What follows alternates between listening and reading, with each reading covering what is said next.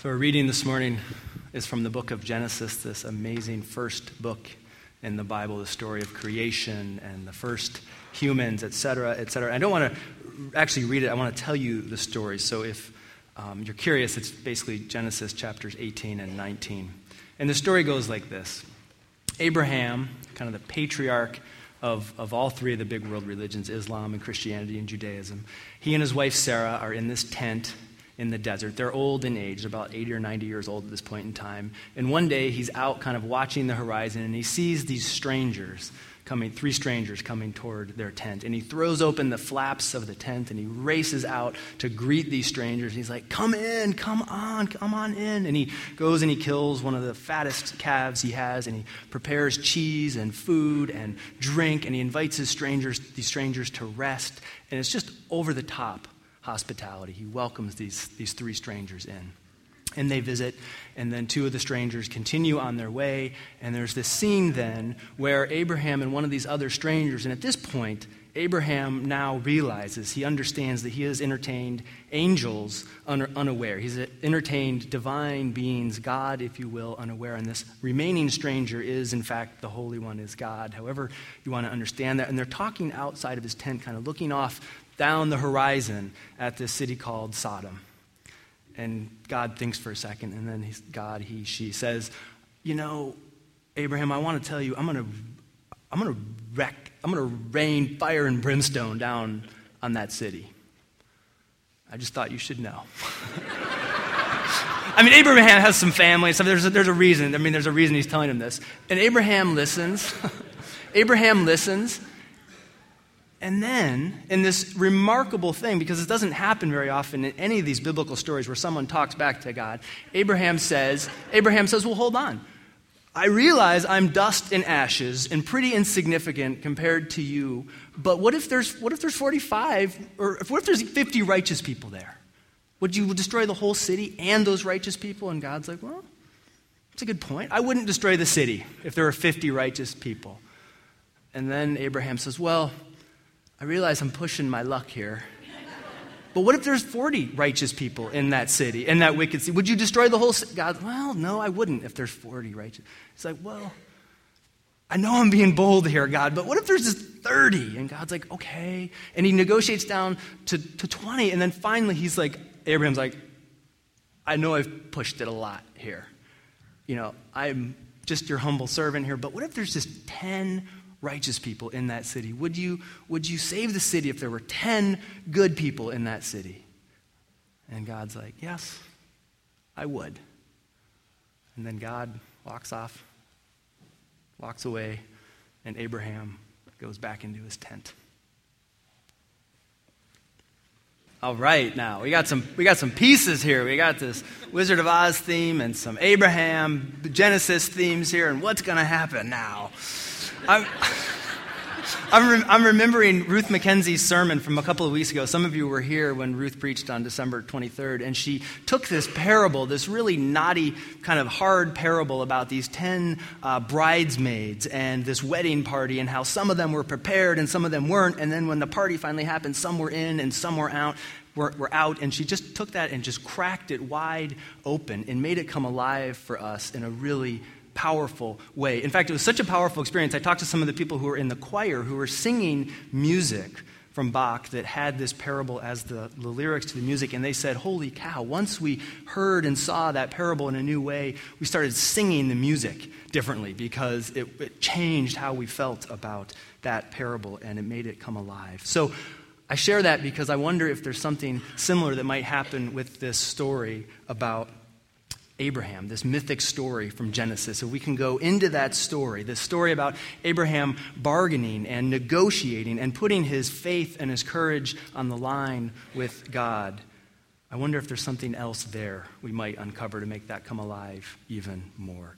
It's a pretty remarkable story if you think about it. And I don't know what the equivalent is of having Abraham talk to God in this back and forth negotiation kind of thing. I, I imagined as I was thinking about this sermon, maybe it's like a kindergartner in school, you know, standing up to the principal, being like, hey, yo, snack time's not working for me, and whatever else. And like, maybe it's something like that, those kind of power dynamics. Or maybe it's a private in the army who's standing up to a, a, a four star general that kind of disparity. Or maybe you just need to imagine in your head the time when you had the worst boss possible and you finally had some courage and it felt like you were going to die because you were standing up to that boss and saying something. I think it's on par with something like that, but then way uh, bigger. Just imagine facing, just imagine facing the hardest thing possible. Because that's what Abraham does in this story. It is, this is a unique thing. You, you do not have characters in the Bible talking back to God, especially this, this Old Testament God, right? This is the God in those, these stories who's testy and fiery and likes to wreck things and sends floods. I mean, this is, this is the kind of God who's not got a handle on creation yet. He's a little bit, he or she is a little bit uh, still trying to figure out what human beings are about and how to be in relationship with them. But Abraham does talk back to God. He speaks his truth. He wades out into the deep water to have this courageous conversation, speaking on behalf of this city. He wades out into that deep water knowing that it could be trouble.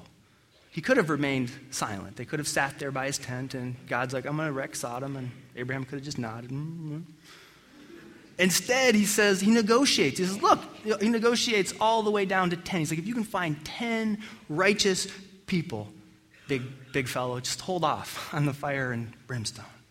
And God says, Okay, I will look and see if I can find 10 people there. I love, I love this ancient mythic story. And I think this story holds some clues that point us to the ingredients for what a courageous conversation is, what some of the elements of a courageous conversation are.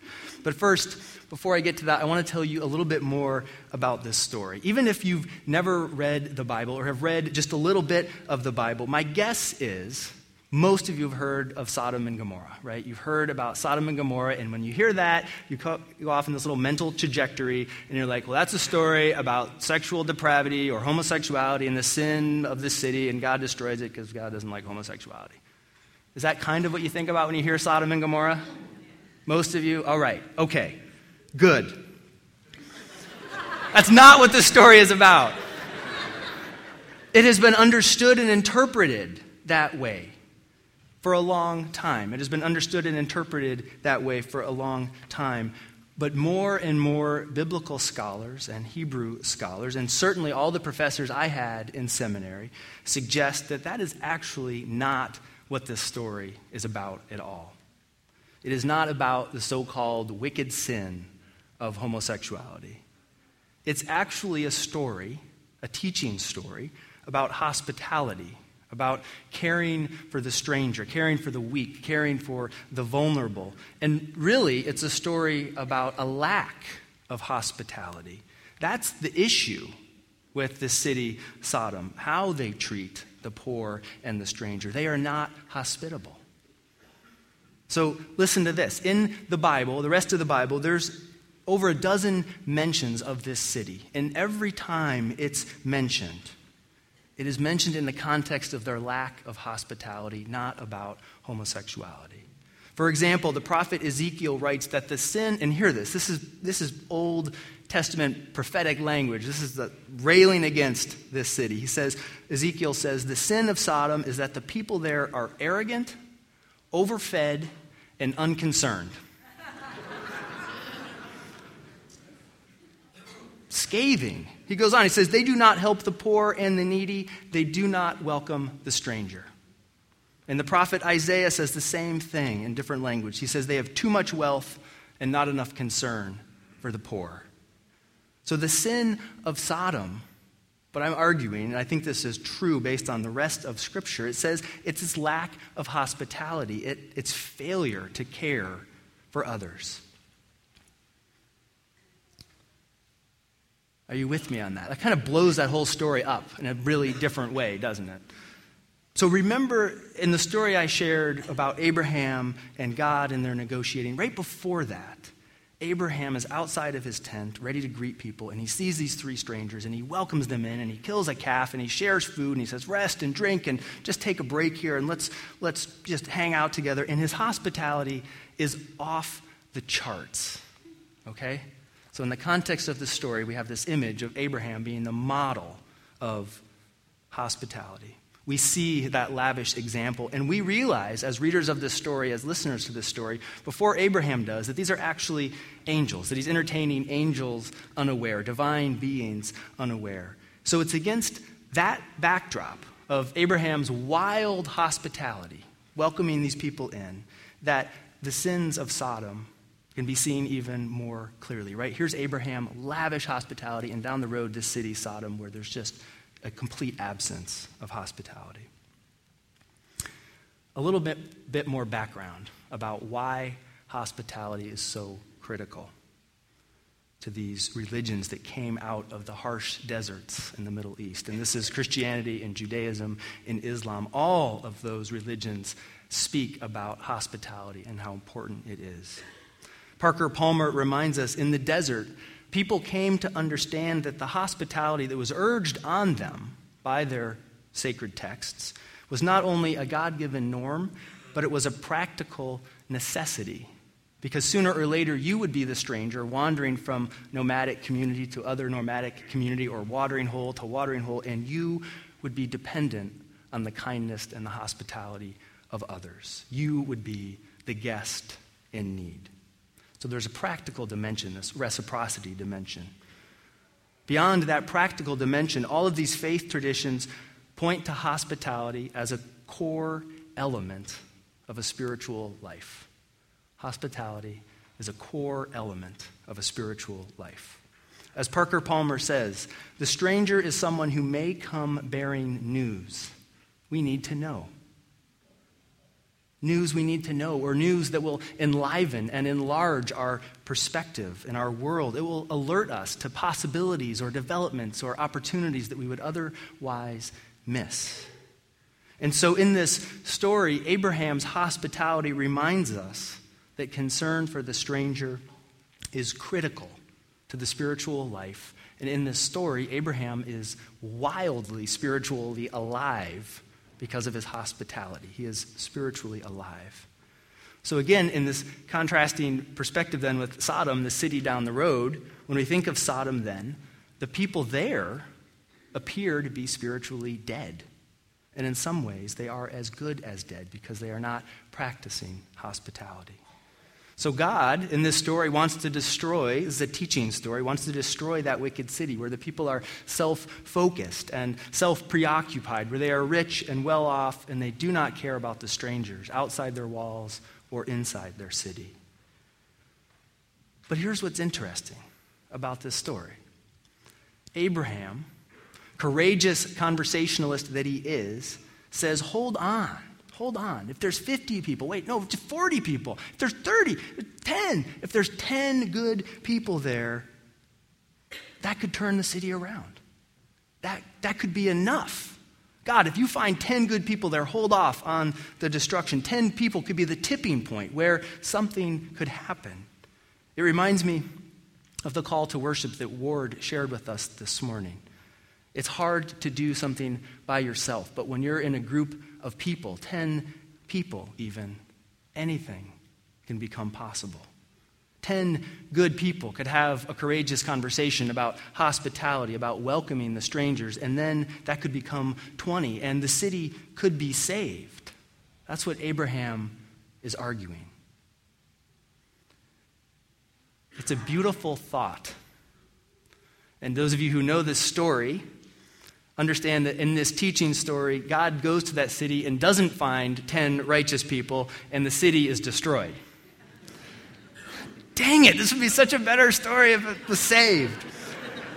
But the loud and clear message in this teaching story, and here it is, friends the loud and clear message is practice hospitality lest fire and brimstone ruin your day.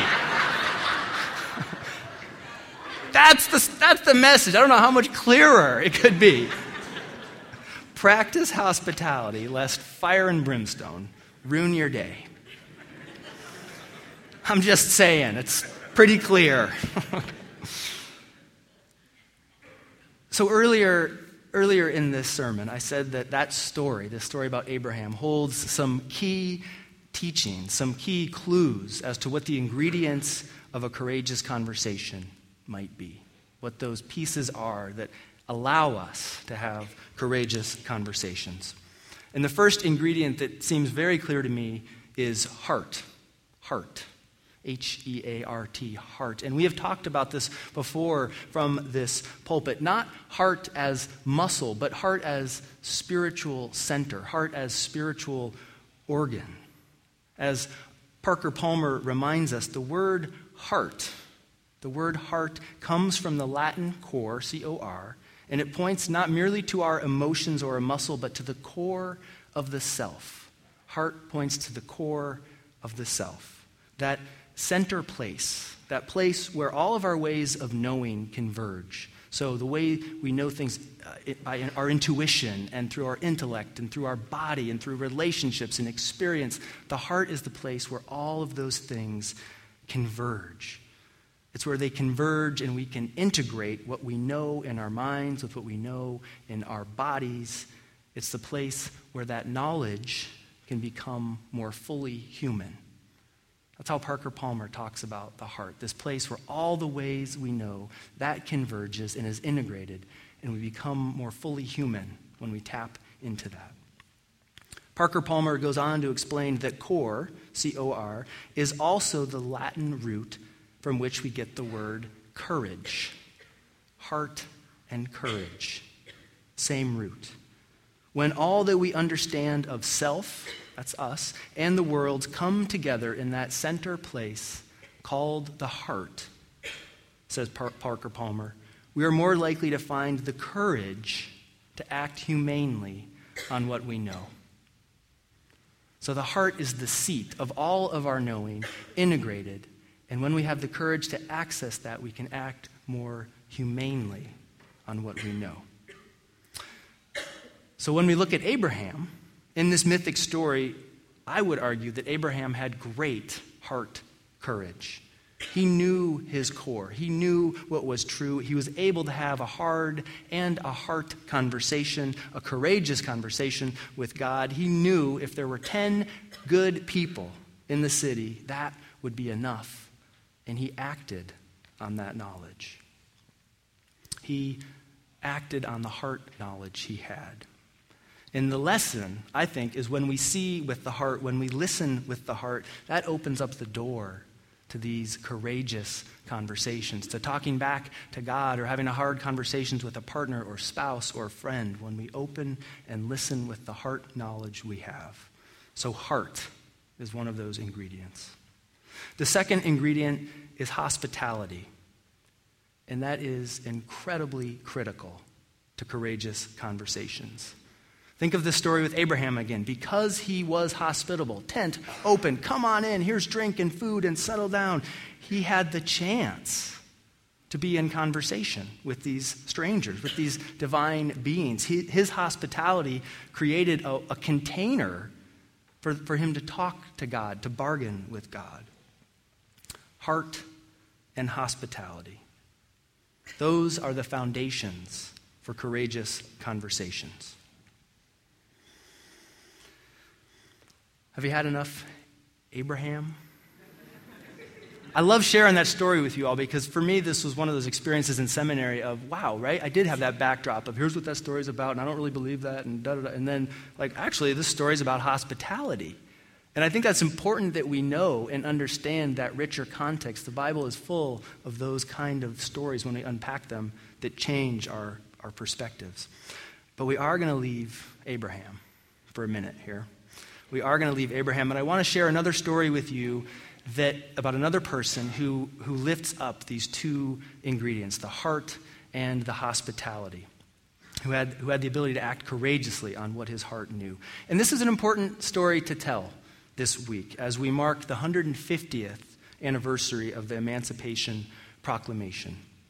This is a story about a man named John Woolman who lived from 1720 until 1772 and this story comes from Parker Palmer's book, Healing the Heart of Democracy. John Woolman was a Quaker, and he lived in colonial New Jersey among merchants and farmers in the Society of Friends. That's what the Quakers call their congregations.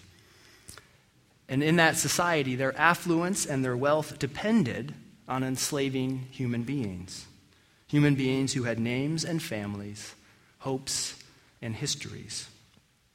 John Woolman was a tailor who didn't own slaves, and he was torn by the blatant contradiction between the Quaker belief in human equality and the fact that many Quakers were slaveholders. He refused to make that tension disappear. He didn't ignore it.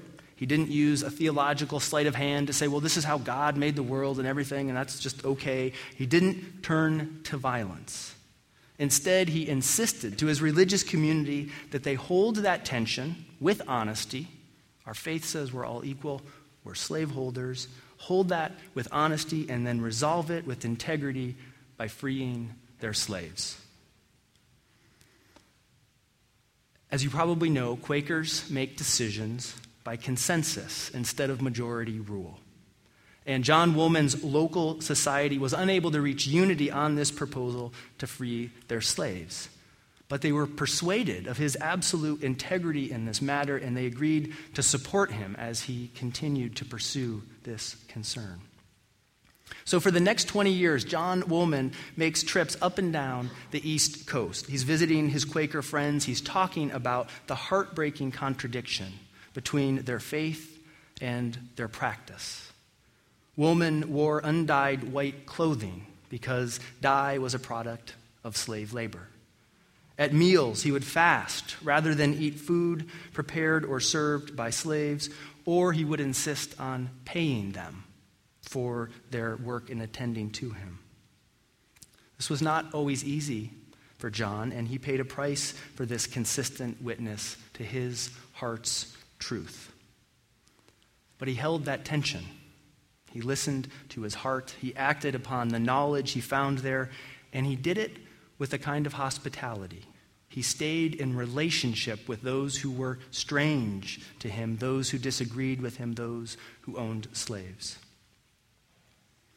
After 20 years and countless conversations, the Quakers, the Quakers became the first religious community in America to free their slaves some 80 years before the Civil War. John Woolman had heart courage. He turned toward the hardest thing slavery, this institution that his faith community supported, but he knew was wrong. And through it all, through these conversations, there was this current of hospitality. It was hospitality that supported these conversations. He didn't demonize his fellow Quakers or resort to violence. He engaged with them, he welcomed them in. And to be clear, this was 20 years worth of courageous conversations. He made the difference he did by simply walking and talking persistently and with principle. And I like to imagine as he had these conversations, as he changed hearts and minds of those around him. It happened one person at a time until there was a group of 10, which became a group of 20, and then suddenly the entire community said, You're right.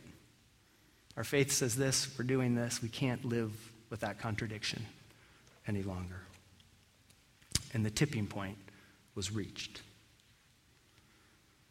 Heart and hospitality we see it in Abraham, we see it in the Quaker John Woolman, and I think it can live in us as well. And as we begin to think about what it means for us to become a church that is committed to racial justice principles, I have no doubt we will be engaged in 20 plus years more of difficult, hard, courageous conversations, walking and talking persistently and with principle. And as we move, as we move into these courageous conversations here or with our friends or in our small groups, let us remember hospitality, that welcoming in of others, that welcoming in of the truth and perspective and experience they carry. Let us remember to stay grounded in the core of what we know, to share the truth that we hold, and to do that, not knowing what will happen exactly, but knowing when we share our truth, something will happen. Just as something happened when Abraham talked with God, just as something happened when John Woolman kept speaking to his fellow Quakers, just as something will happen when we speak courageously with one another. Because, friends, we cannot have courageous conversations alone. You kind of can. You can put the groundwork maybe in your head, but you need other people. The cowardly lion, going back to our call to worship, the cowardly lion had Dorothy and a scarecrow and a tin man and Toto. Right? That's a pretty motley crew, but that was their peep. That was, that was the peeps. That was who was there. And we have one another. We have one another. We have our small groups. We have our commitment to becoming love's people in this world, to living lives that are led by love, that are led by hospitality, that are led by the wisdom of the heart. And that is enough. Heart and hospitality. That is enough for courageous conversations. May it be so, and amen.